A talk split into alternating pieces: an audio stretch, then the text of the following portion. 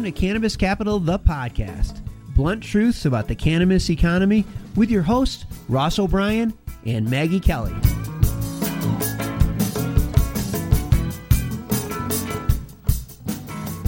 Hello, listeners, and welcome to Cannabis Capital, the podcast, where we dig into the business and finance of the cannabis economy. I'm Maggie Kelly, co host with the one and only Ross O'Brien, venture capitalist and author of the book Cannabis Capital. Ross, how you doing today? Maggie, I'm great as always. Can you believe this is our 10th episode? Wow, the Big 10. Double the digits. Big 10 is flying by. I know. Fifth grade. All right. So, Maggie, here we are, 10 episodes in. I am going to steer clear of the hyperbole. We're pleased to have everybody back with us, and our guest today needs no introduction. But I think it's time for our cannabis economy, and I'm currently undefeated. And new listeners out there, we have a challenge at the top of every episode. We believe that cannabis is a global macro economy. It's a trend and it's here to stay. And with any global economy, there are subsectors and industries within it. So we don't refer to the cannabis industry, we refer to the cannabis economy. And so we have a challenge for any of the listeners out there to identify an incumbent industry or a sector or some vertical that they think is otherwise not being impacted by cannabis legalization. I'm hoping to defend my undefeated track record today. I could go 10 and 0 today, Maggie. This is exciting. And it's our belief that cannabis has reached the boardroom of every company in every sector everywhere. So I'm nervous but excited to get the double digits in the win column. What do you got for me today? Okay, well, I know that some of those streaming right now are hoping that you will be proved wrong, uh, but let's see if you can do it. Today's challenge comes from Bryson in New Jersey, and his submission is music. Well, all right. Thank you, Bryson. That's a pretty broad one.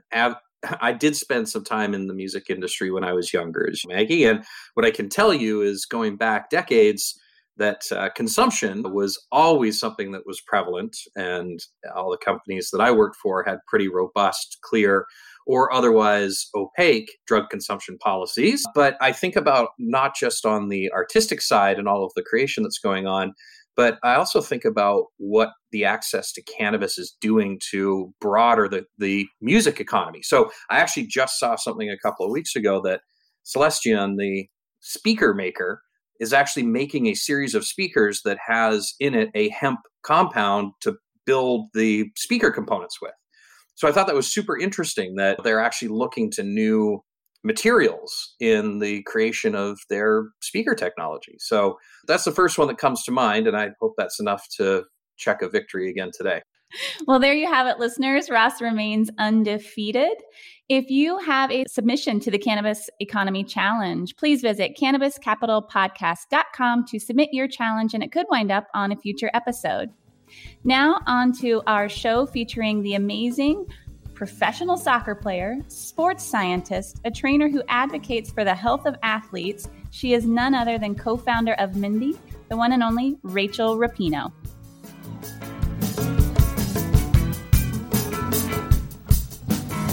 Hello, my name is Rachel Rapinoe. I'm the CEO and co founder of Mendi. And my blunt truth on the cannabis economy is it is a incredibly difficult market to operate in and we still have a ways to go if we want it to be a progressive and forward thinking industry. Well, Rachel, we are so happy you've joined us today. It's not every day that you get to interview a professional athlete who's accomplished so much in a relatively short amount of time. Would you mind getting us started and give our listeners a little background on yourself and also on Mendi? Yes, I'd love to. Thank you again for having me. I always love sharing my story and just connecting with wonderful, like minded people. My story has sort of been 10 years in the making. I've been working, my body of work for the past 10 years has really been in the health and wellness and fitness industry. I have my undergrad in biology, my master's of science in health and exercise. I was a performance coach for several years and built a training business uh, here in Portland, a national event business. So I've been working closely with athletes in the world of performance and recovery for quite some time. And I was a professional athlete myself. I had a lot of injuries. Ross, I know all about the knee stuff, the knee injuries, had several surgeries myself on my knees, on my ankles. So, pre being a performance coach, I was prescribed a lot of opiates, a lot of pain, sleeping, over the counter med, anti inflammatories. I saw a lot of other athletes struggling with that as well. And during the course of my previous business as a performance coach, I had a lot of athletes that were using hemp and cannabis products.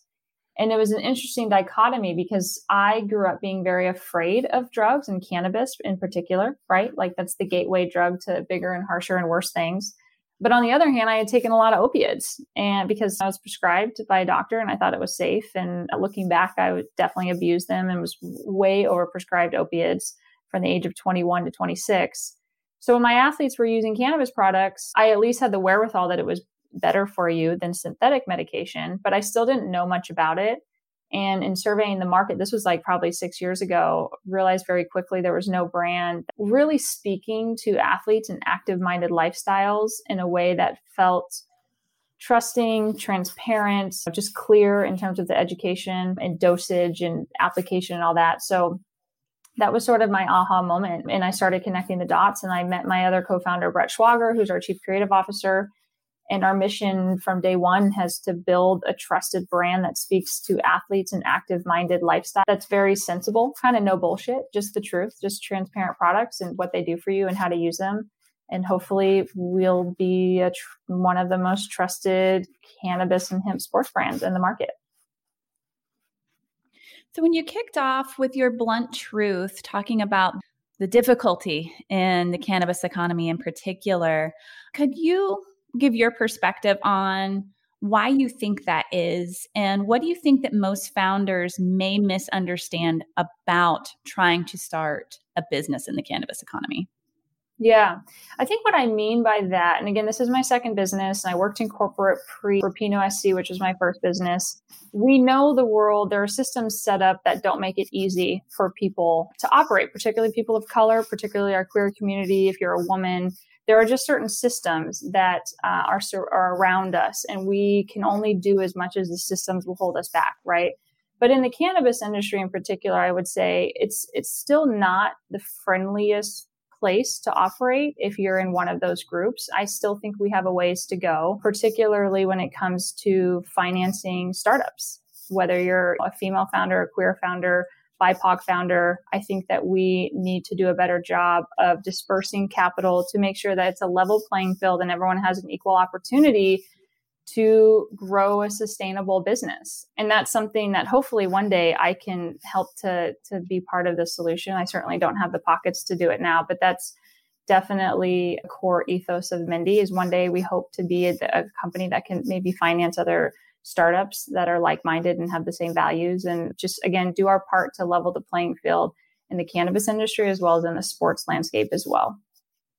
And so, Rachel, as our focus is the finance side of the equation, and that's a lot what we talk about in this podcast, would you mind maybe going a deeper dive into how you formed the entity, how you formed the company, what the financing was like for you? And I'd really like to understand, like, what do you see as the solutions out there in terms of leveling the playing field and and the uh, barriers that are already or may exist in place in in terms of access to capital. It's interesting, Ross. So we did a business accelerator program in 2019. So we we just celebrated two years in market. We've been concepting Mendi for a couple years, but, but we're still relatively young. But basically, for five months of 2019, we did a business accelerator program and that program helped us put the nuts and bolts of the business together. But for me as a CEO, it really helped me learn how to raise money. I had never raised capital before, and I found incredibly uncomfortable to ask people for money. So it's been a journey. Now I'm like, give me your money. Help me build this company. No, I'm just joking.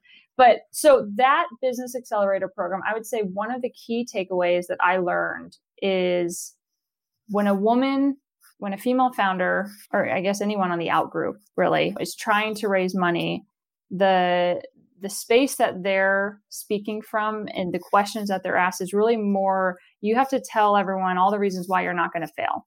Whereas when a man is raising money, typically, and again, these are just broader perspectives, they get to talk about all the reasons why they're going to be successful. And that was a big takeaway for me and something that I've really had to think about and carry with me anytime I'm pitching my idea. And it, and it really is held true. And so when you're starting from your back heel like that, it does make the conversation a little bit difficult. It makes the barriers a little bit difficult in terms of getting that funding. We all know that 2% or maybe less. Oh, is it less? It might be less than 3% of startups get funding. If you're a female, if you're a person of color, obviously it's much less than that. So it's no different in the cannabis industry, um, particularly in the last two years that we've had. So we've had to go about it creatively. We have, fortunately, we have nine athletes that have invested in us. We have some wonderful angel investors. We, we don't have, we have not gotten institutional capital at this point. It hasn't tended to be favorable in terms of the high level terms and, where we're at right now with it with our company's maturity. So we've just had to kind of be a little bit scrappier, be a little bit more creative in terms of who we get on our cap table. It's it's, it's important to us also to have a diverse cap table, right? Like we want to make sure that we're building equitable wealth and, and that we have that that's being evenly dispersed on our cap table. It's not just the same people getting wealthy. So I think I'm I'm in a very long-winded way. Hopefully I'm answering your question, Ross. Oh, you are for sure. And I think this is something that's really interesting. We have at our firm, and we put it publicly on our website, we have a set of guiding principles that we adhere to, and we expect all of our companies to adhere to them as well when we invest. And one of our core principles is that we believe in access to entrepreneurship for all of our communities, full stop. And so out of the nine companies we have, I think we've got four, five female founders. We have three African American founders. We have an Asian American founder. And, what's interesting, Rachel, is I love having this conversation because for us, what you're talking about of, of it sounds like a lot of investors have a preconceived notion of you needing to defend why something is otherwise perceived as an impediment to your company as opposed to why you're going to be successful. For us as investors, we look at it as the, as the complete opposite you know, having spent a lot of my career in healthcare, the founders that we're seeing and investing in are look and behave and are different and more diverse than we see in other sectors. And for us, that means there are just more opportunities to be successful as entrepreneurs and as investors. So I think this is a really important conversation. And your experience and anecdotes, I think, will go a long way for people that are out there. It sounds like you tackled those things head on. So what what was the approach to saying, look, if this is the landscape, how do you still succeed? Yeah, I mean, I think it's twofold. I think being an athlete, you're used to failing, right? So just going into it knowing that that you're gonna fail. You fail all the time as an athlete, and that's something that I can't be afraid of. But we, I mean, obviously, so many people have said no to us, right? You eh, for, yeah. for every 100, 150 investors I pitched to, I might get one yes. So I think it's it's just having that thick skin, having that resiliency, and I do. I never thought of myself as an athlete entrepreneur and once I retired and I went into the working world, I had heard from a lot of businesses that they want to hire athletes. And I never really understood why, because I think everyone brings something unique to the table. Now, as an entrepreneur, though, and 10 years into this, my entrepreneurial journey, now I under now I think I have a much better perspective and, and you know understanding of how my athletic background really has helped shape me. If nothing else, I'm not afraid to fail it's just i know that i'm going to pick myself up and i'm going to keep going. So i think it's that. And then i obviously have a great support group too. My sister megan she's wonderful. She's also has skin in the game with Mendi her and sue. And she told me early on she got the advice from a fashion designer who's who's queer and and has struggled in his own right. And he told her a long time ago you can't convince scared people of, don't waste time convincing scared people of your dream and that was really interesting to me. I, I think being a, a, female and a queer founder, and, and, just in 2019, us just coming to market, launching our brand, and, and our entire our brand fight, which was to level the playing field, equity, and equality in the cannabis and sports landscape. It didn't stick then.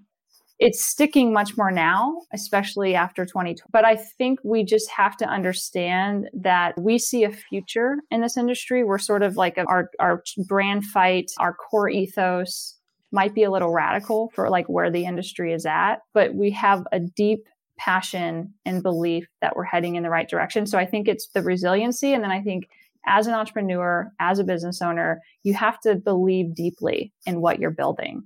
And, and we do. And even through all of the ups and downs and all the failures, we still believe wholeheartedly that we're on the right track and that we're building something special and unique. And I think it really, it, it takes kind of those two things.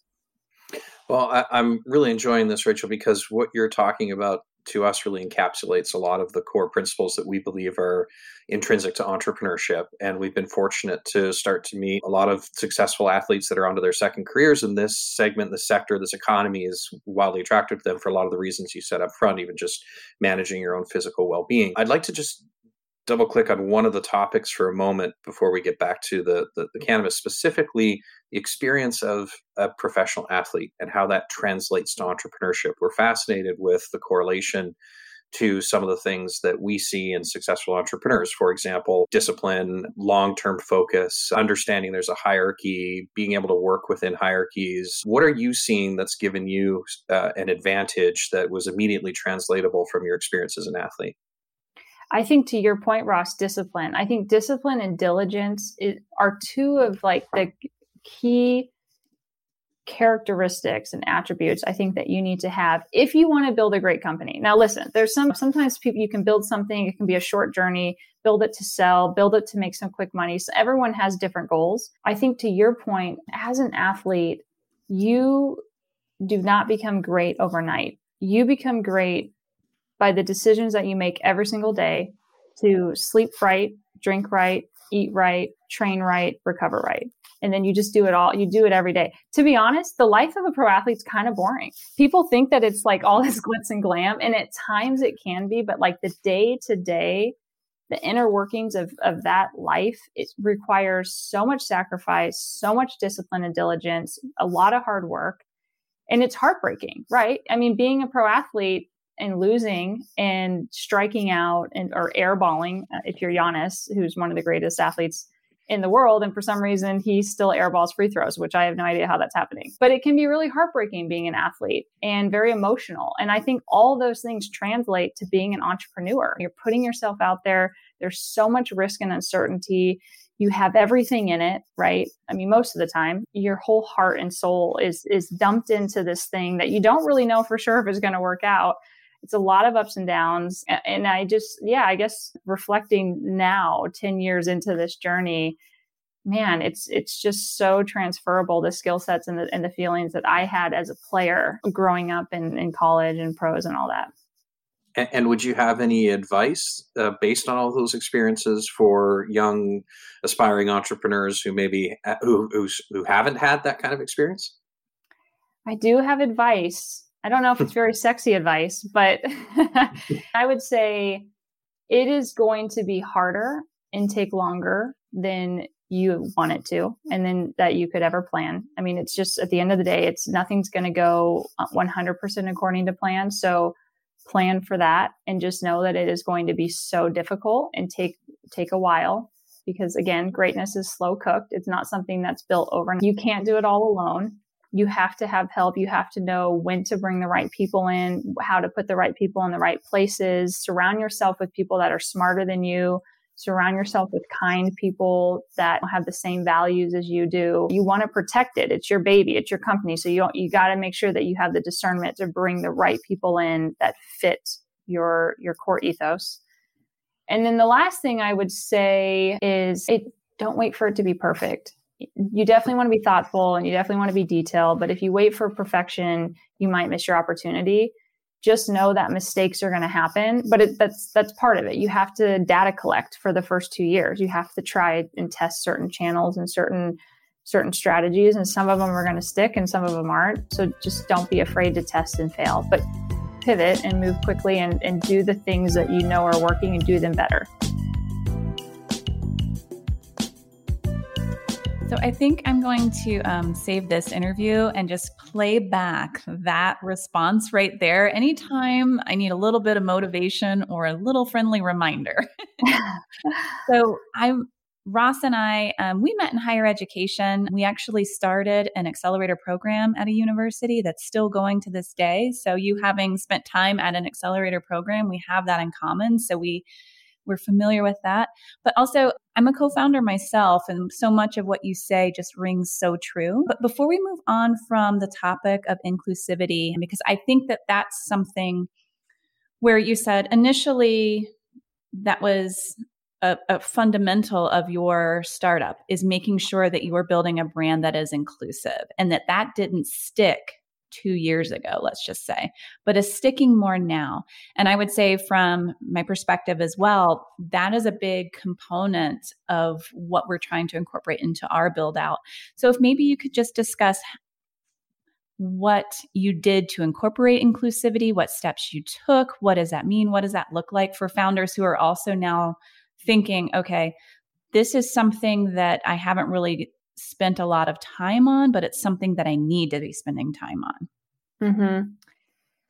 Well, the the first thing we did and the the first way that we felt like we could really put our money where our mouth is because again i mean at the end of the day if you say you care about equity and quality, equality it really does come back to the money right because money's power so we felt like if we really champion this and believed in this and want to build true equity in this space then let's get female athletes and females on the cap table first in our first round because we were giving away the most equity and it was a, a, a, much lower minimum than it is now.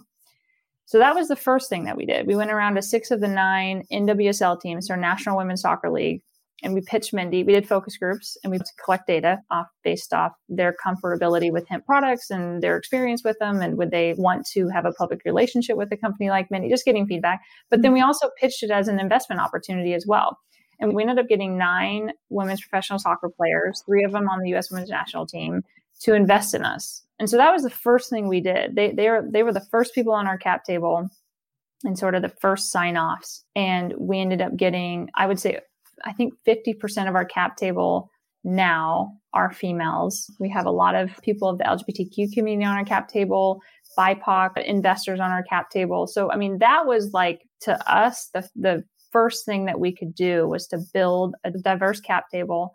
We call it the modern cap table. It's sort of our modern cap table project. And it's taken time. I mean, we def- we've said no to money. I mean, you guys know there's good money and there's bad money. And for us, we want to make sure that if we're going to give people the opportunity to have skin in the game of what we're building, that there's there's alignment and that it's mutually beneficial. Right. So that was that was number one was to just pitch Mendi, get women's pro athletes on the cap table because historically we all know about the pay disparities. And so we want to give them an opportunity to, to build wealth and to grow. And then outside of that, it really, I mean, aside from just building a culture, right, that champions equity and equality and diversity, it, it, it's about, we felt like our partners too, the athletes that we're bringing in and signing, the partners that we're partnering with, our manufacturing partners, just making sure that we are being thoughtful in every aspect of the business, both consumer facing and not consumer facing. And again, making sure that we're giving our money and kind of dispersing the wealth in a way that's fair to everyone and growing businesses throughout this industry that really creates a level playing field in terms of operating this industry. So I would say those those were the two biggest things: partnerships, both athlete partnerships as well as you know, manufacturers and just different local partners and collabs that we do, and then our cap table. We felt like were the two like most immediate things that we could do. Well, I think that's meaningful is making sure that the parts that people don't see also align with your values.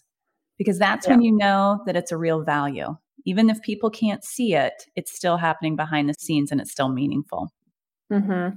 Yeah. So if we can sort of make a, a switch over to just in terms of sports medicine as a market, it's a huge market and was valued at around 8 billion two years ago, was forecast to nearly double by 2027. So given that that is such a broad market where do you see Mendi playing a role in this market and and mainly i'm thinking because when i think of cbd i think of there's a lot of untapped potential and there's a lot of potential to address injury in a way that has is non-traditional or at least not socially accepted as much. Like, for example, in some of the research, it was in terms of sports medicine, surgeries made up 20 to 30% of dealing with an injury. And I know in many cases that's necessary. In many cases, it's a last resort. So there have been many therapies on the way to that. Um, to that outcome. So, where does Mendi play a role in terms of the therapies it provides and the role that it'll play in this market?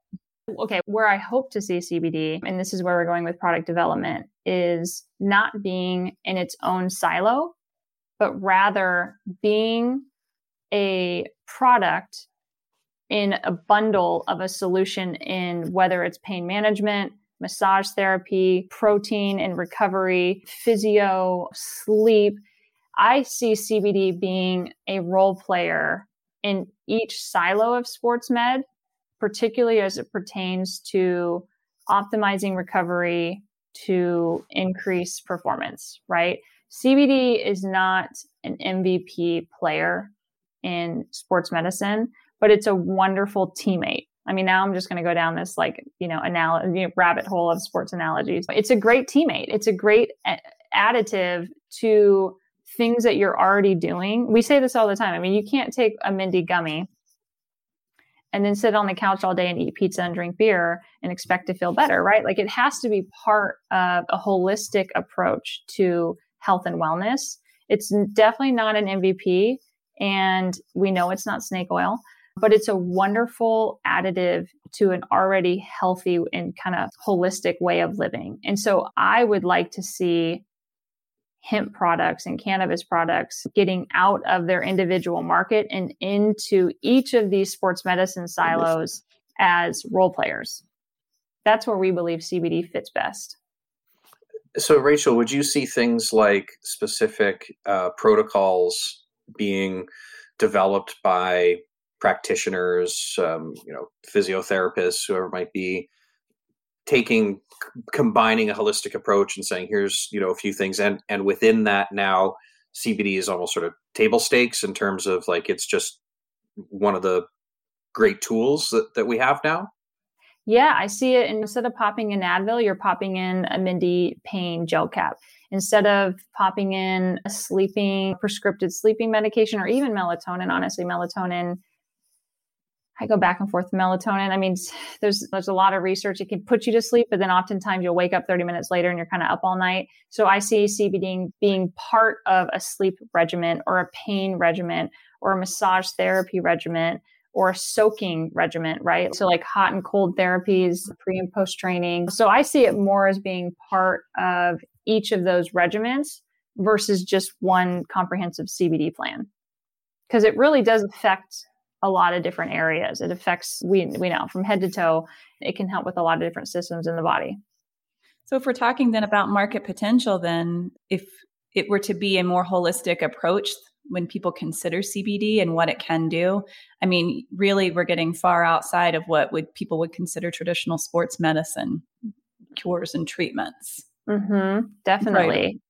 Rachel, I think that's really interesting. So, in follow up to the place that CBD has clearly established in everything, like you said, from sleep to inflammation, et cetera. Talk to us a little bit about how you think about quality in the market. So for us as investors, one of the things that that we look for is is what companies are differentiated. And access to CBD and CBD as an ingredient is not novel anymore. So, how do you approach and differentiate, and how has that informed your brand strategy? Well, in the beginning, for us, it was really about sourcing from quality farmers and sustainable farmers and then using all natural ingredients. I think at the time in 2019, when we came to market, and Ross and Maggie, correct me if I'm wrong, we, we couldn't find a farmer that could have certified organic, but now we can. So that so the landscape is obviously changing underneath our feet. It feels like every few months or so but certified organic or at least all natural sourcing from sustainable farms here in the US. There are wonderful areas of, of our country where you can buy the, the best hemp in the world, in my opinion. If you're using other ingredients, just making sure that you're working with formulators and with chemists and really making sure that this, that the, there's been enough science to vet these products and to vet the formulations and the dosage and the amounts of, of each plant compound and the ingredients. I think more and more, especially if you're marketing it to athletes and active people, efficacy is everything. And having that medical stamp of approval is going to be really important as well. I mean, third party testing at this point, if you're not testing your products, it's, I, as a consumer, I would not ingest or use anything that isn't at least third party tested. And dosage is, I would say, dosage is still quite a big gray area. There needs to be more research by our medical community, which does require support of the FDA. But I would say that still is a, is a big gray area. I'm curious to hear your guys' thoughts. But in my opinion, I think that's like a really big nut to crack eh, to help educate consumers on how much to use and when to use it. Yeah, we actually have one of our portfolio companies that was founded by Asian American founder. He was helping one of his family members. She was medicating for her Parkinson's symptoms, self medicating, and was having to spend her whole weekend preparing her own, whether it was brownies or gummies and things that she was making at home. And some weekends would be out for days, and the other weekends she'd be in excruciating pain and it wasn't working. So he developed a handheld spectrometer because he's an engineer in order to test for, for potency testing. So we're, we're seeing some of these innovations coming out of necessity because it's now part of all of our communities and, and lifestyle wise. And you're speaking exactly to what is our next prediction is that the institutions like the FDA are more malleable than ever.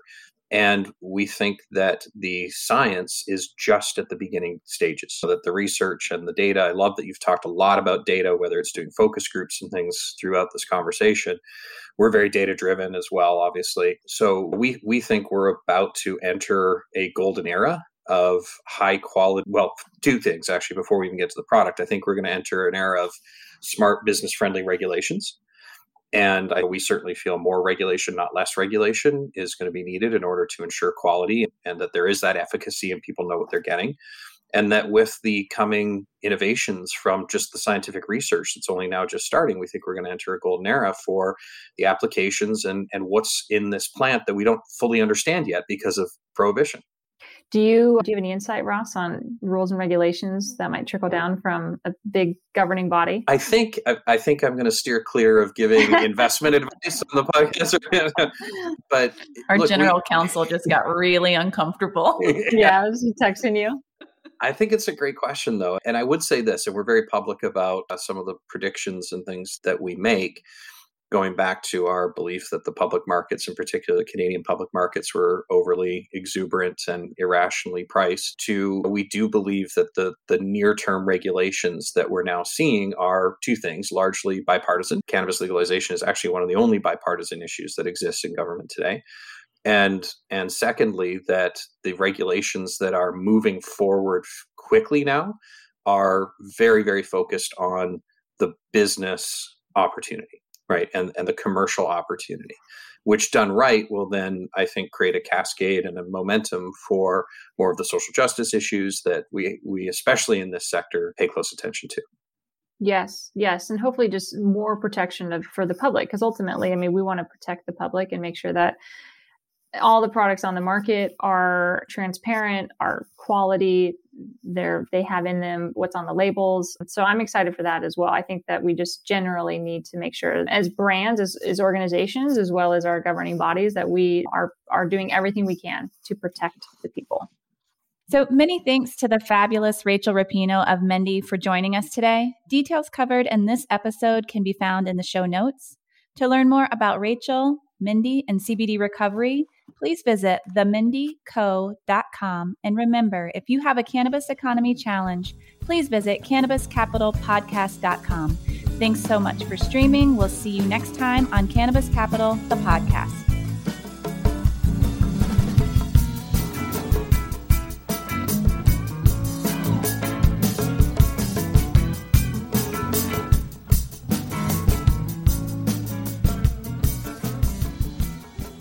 Thanks for listening to today's show. To check out more great cannabis podcasts, go to podconnects.com. Here's a preview of one of our other shows.